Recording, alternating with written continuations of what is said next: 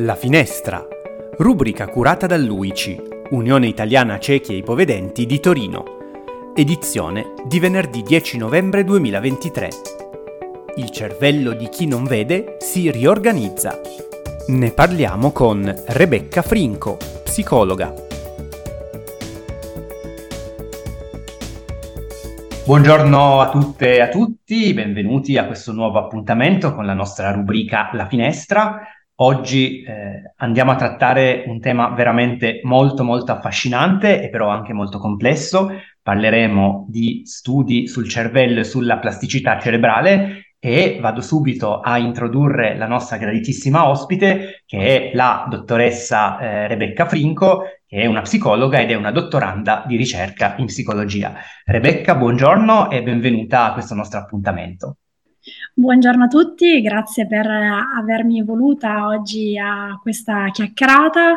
Eh, sono molto onorata di essere qui e mh, mm, credo che eh, la, la, divulgazione sia una cosa essenziale per permettere di eh, connettere quello che noi facciamo un po' di più in laboratorio, la parte teorica, con poi le, le persone e i possibili risvolti applicativi. Quindi sono molto contenta di essere qua appunto per questa chiacchierata. Molto bene, ecco, ehm, Rebecca, noi ci permettiamo di darti del tu, ma eh, lo facciamo semplicemente perché possiamo dire sei diventata nel tempo un po' una nostra amica, eh, oltre che ovviamente una validissima ricercatrice, eh, sei venuta a trovarci anche presso la sede della nostra associazione e proprio in virtù di questa ricerca che stai conducendo hai già incontrato tanti di noi. Ti chiederei di eh, raccontarci un po' di che cosa ti occupi e quali aspetti del tuo lavoro riguardano le persone con disabilità visiva. Certamente, sì, sì, infatti eh, sono, sono, già venuta eh, in, in, associazione e in realtà collaboro con il gruppo eh, di ricerca della professoressa Tinti che è parecchi anni che ehm, appunto eh, fa parte un po' ormai della, dell'associazione perché ha già partecipato a diversi progetti coinvolgendo molti, molti soci. Ehm, ci siamo occupati nel tempo di diversi temi eh, che riguardano come un po' filo conduttore il concetto di plasticità cerebrale, appunto. Sappiamo da anni che eh, il cervello è plastico, eh, cosa significa? Che nel caso in cui succeda qualcosa nella nostra, nella nostra vita è in grado di riadattarsi, ehm, come per esempio può essere la, una situazione di cecità. Nel caso in cui eh, una persona appunto eh, perde la visione per, per qualche motivo il cervello va a riadattarsi eh, a questa nuova situazione eh, andando a rispondere in modo diverso ehm, per, in quelle che prima erano le aree che si occupavano un po' di più della componente visiva che in questo caso per motivi appunto differenti non possono più svolgere la loro funzione originaria. Eh, ecco, in, nello specifico eh, in questo momento noi ci stiamo occupando eh, di un nuovo progetto eh, che riguarda la percezione dello spazio. Eh, è un tema molto ampio, quello della percezione dello spazio. Eh, noi ci stiamo focalizzando in questo particolare progetto su un particolare tipo di spazio che viene chiamato spazio peripersonale, eh, che è quello che circonda direttamente la persona. Um, è particolarmente interessante studiare questo spazio perché ci si è resi conto che esistono delle aree del cervello che sono proprio eh, deputate a elaborare eh, gli stimoli che arrivano in questo spazio che ci circonda.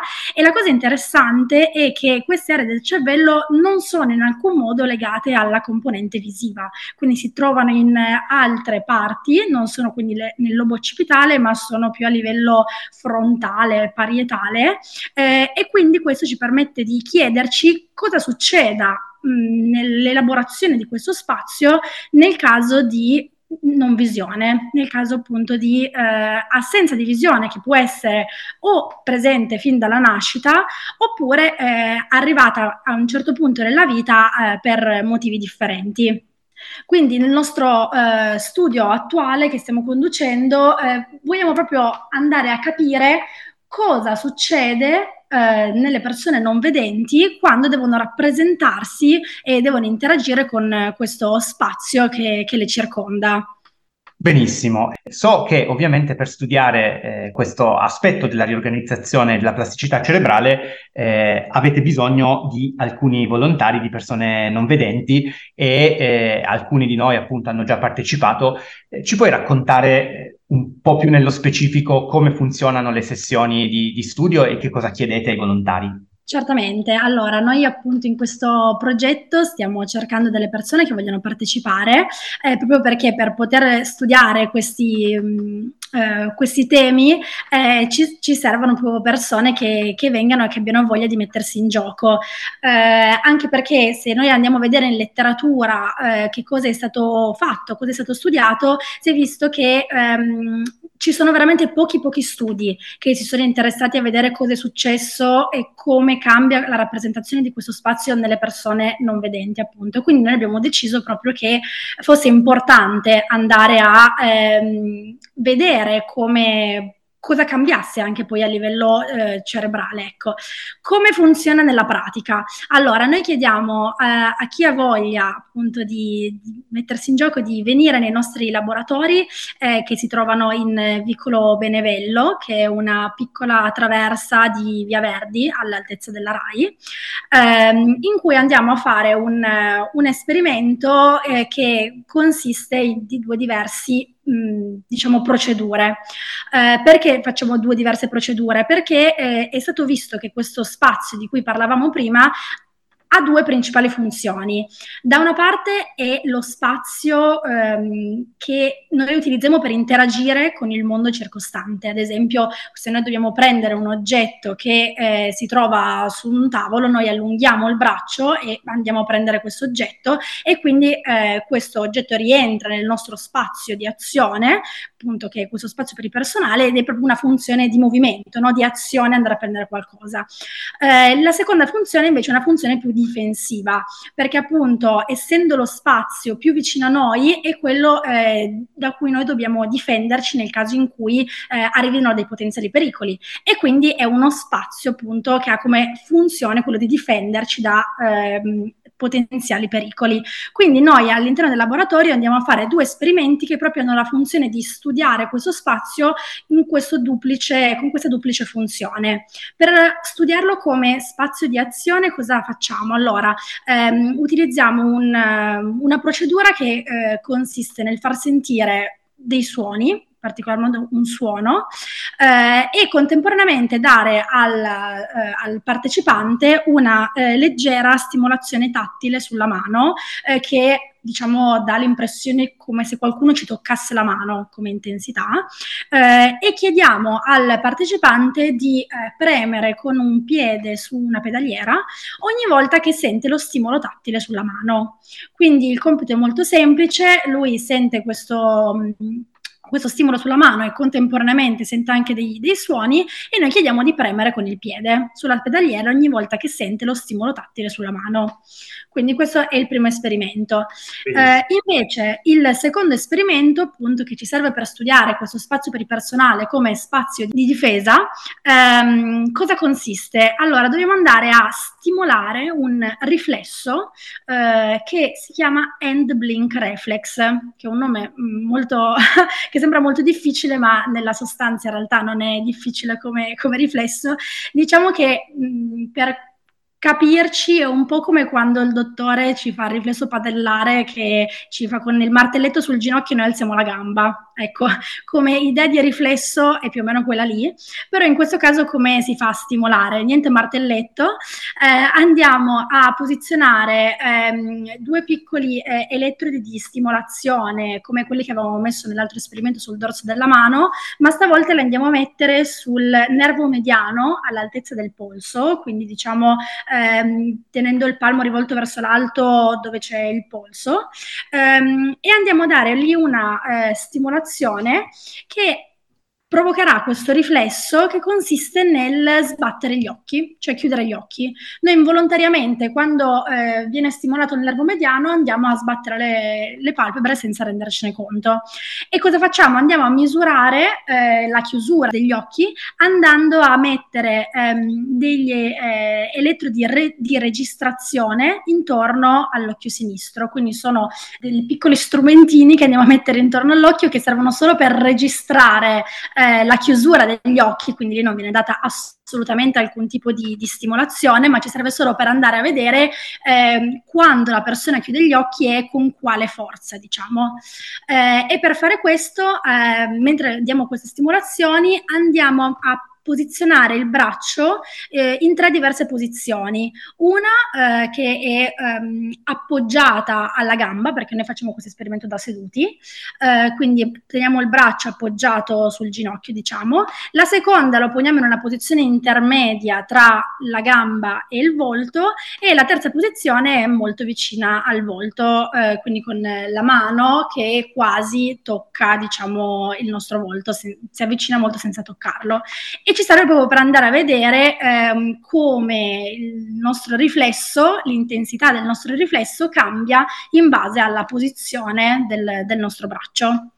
Ecco, e questo è il nostro secondo eh, esperimento.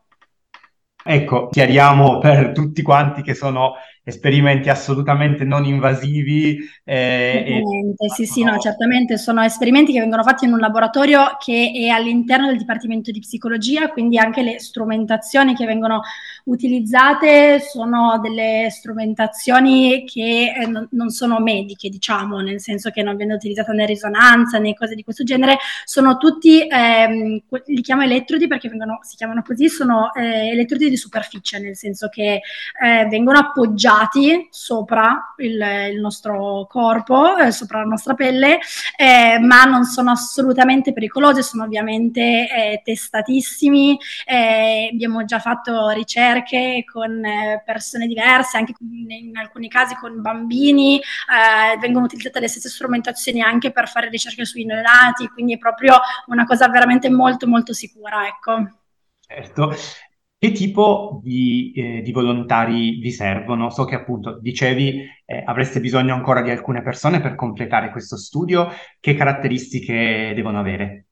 Allora, le persone che stiamo cercando sono persone che siano ehm, non vedenti, eh, quindi eh, non ipovedenti, ma proprio non vedenti, che lo siano o dalla nascita, quindi eh, persone cieche congenite, diciamo, oppure che lo siano diventate eh, nel corso del tempo. Um, a differenza appunto delle altre ricerche che solitamente si concentravano solo su persone che eh, erano non vedenti dalla nascita, in questo caso noi appunto siamo interessati a vedere la differenza eh, nella riorganizzazione appunto della percezione di questo spazio in entrambe le eh, categorie di, di persone, quindi appunto che o lo sono da sempre o che lo sono diventate, non vedenti, eh, l'unico requisito che devono avere è che non abbiano ehm, disturbi dell'udito, ehm, perché noi appunto nel primo dei due ehm, esperimenti andiamo a utilizzare dei suoni e quindi abbiamo bisogno che le persone non abbiano dei delle gravi compromissioni uditive, ecco, che altrimenti renderebbero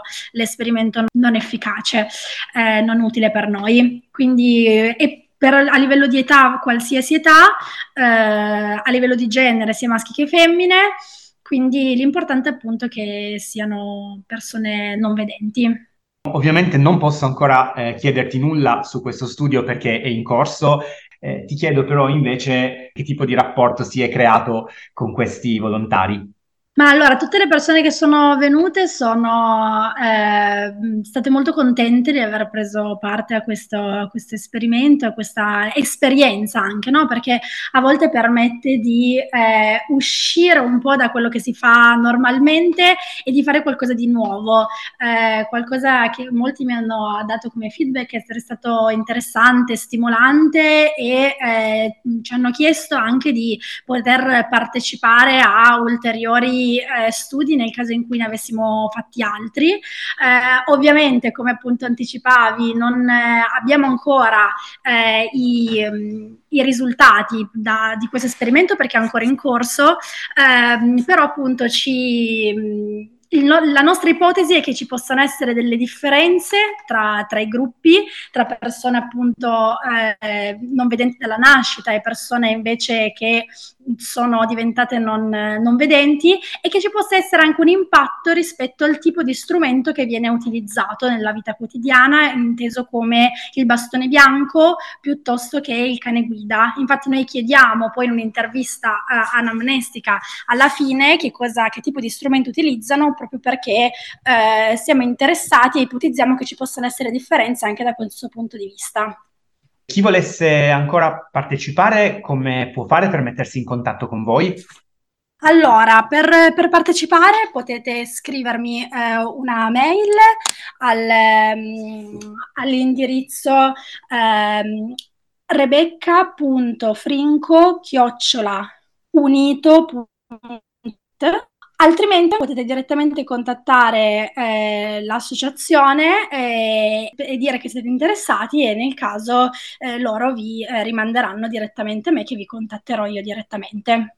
Assolutamente, eh, confermo, eh, ripeto solo la mail perché è andata un attimo via la voce per via del collegamento, eh, rebecca.frinco-unito.it nel salutarti ti faccio un'ultimissima domanda. Come mai eh, nel tuo percorso di studi e poi di specializzazione hai scelto un ambito così specifico e così particolare che prevede anche il contatto con persone con disabilità visiva? Ma allora, io sono sempre stata affascinata da questa idea appunto di riorganizzazione del nostro cervello, del fatto di sapersi adattare eh, nel caso in cui qualcosa non vada come previsto, ecco. E, e penso che questa, ehm, questa, capacità che ha il cervello un po' eh, rispecchi anche quella ehm, capacità, quella eh, resilienza anche che a volte le, le persone si trovano a dover mettere in gioco nel caso in cui succeda qualcosa che uno non, non si aspetta, eh, come può essere il caso appunto delle persone che hanno disabilità visiva. Eh, ho avuto modo di entrare in questo mondo grazie appunto alla professoressa Tinti che mi ha introdotto e sono rimasta molto affascinata, sono rimasta veramente ehm, anche proprio personalmente arricchita eh, dal confronto dal, dall'interazione, dall'avere a che fare con le persone appunto eh, con, ehm, con disabilità visiva. Eh, in alcuni casi ho appunto anche stretto dei rapporti eh, di amicizia eh, che eh, continuo a portarmi e che trovo appunto siano veramente molto arricchenti, non solo da un punto di vista professionale, ma anche proprio personale. Ecco. Allora, grazie di cuore veramente eh, per questo bellissimo lavoro che voi, che voi, svolgete, quindi grazie a nome di tutta l'associazione e noi ovviamente speriamo che altri volontari si facciano avanti per consentirvi di concludere al meglio questa ricerca e naturalmente poi ci terremo in contatto perché siamo molto curiosi anche eh, di sapere poi quali saranno i risultati quando sarà possibile saperli. Certamente, appena noi riusciamo appunto a finire delle ricerche, il, nostro ovviamente anche obiettivo è quello di condividere quello che appunto è emerso da, da questi studi che stiamo facendo, quindi senz'altro rimarremo in contatto anche poi per non solo altri progetti, ma per darvi un feedback di che cosa appunto siamo riusciti a trovare. Benissimo, grazie mille e buon lavoro. Grazie, grazie a voi.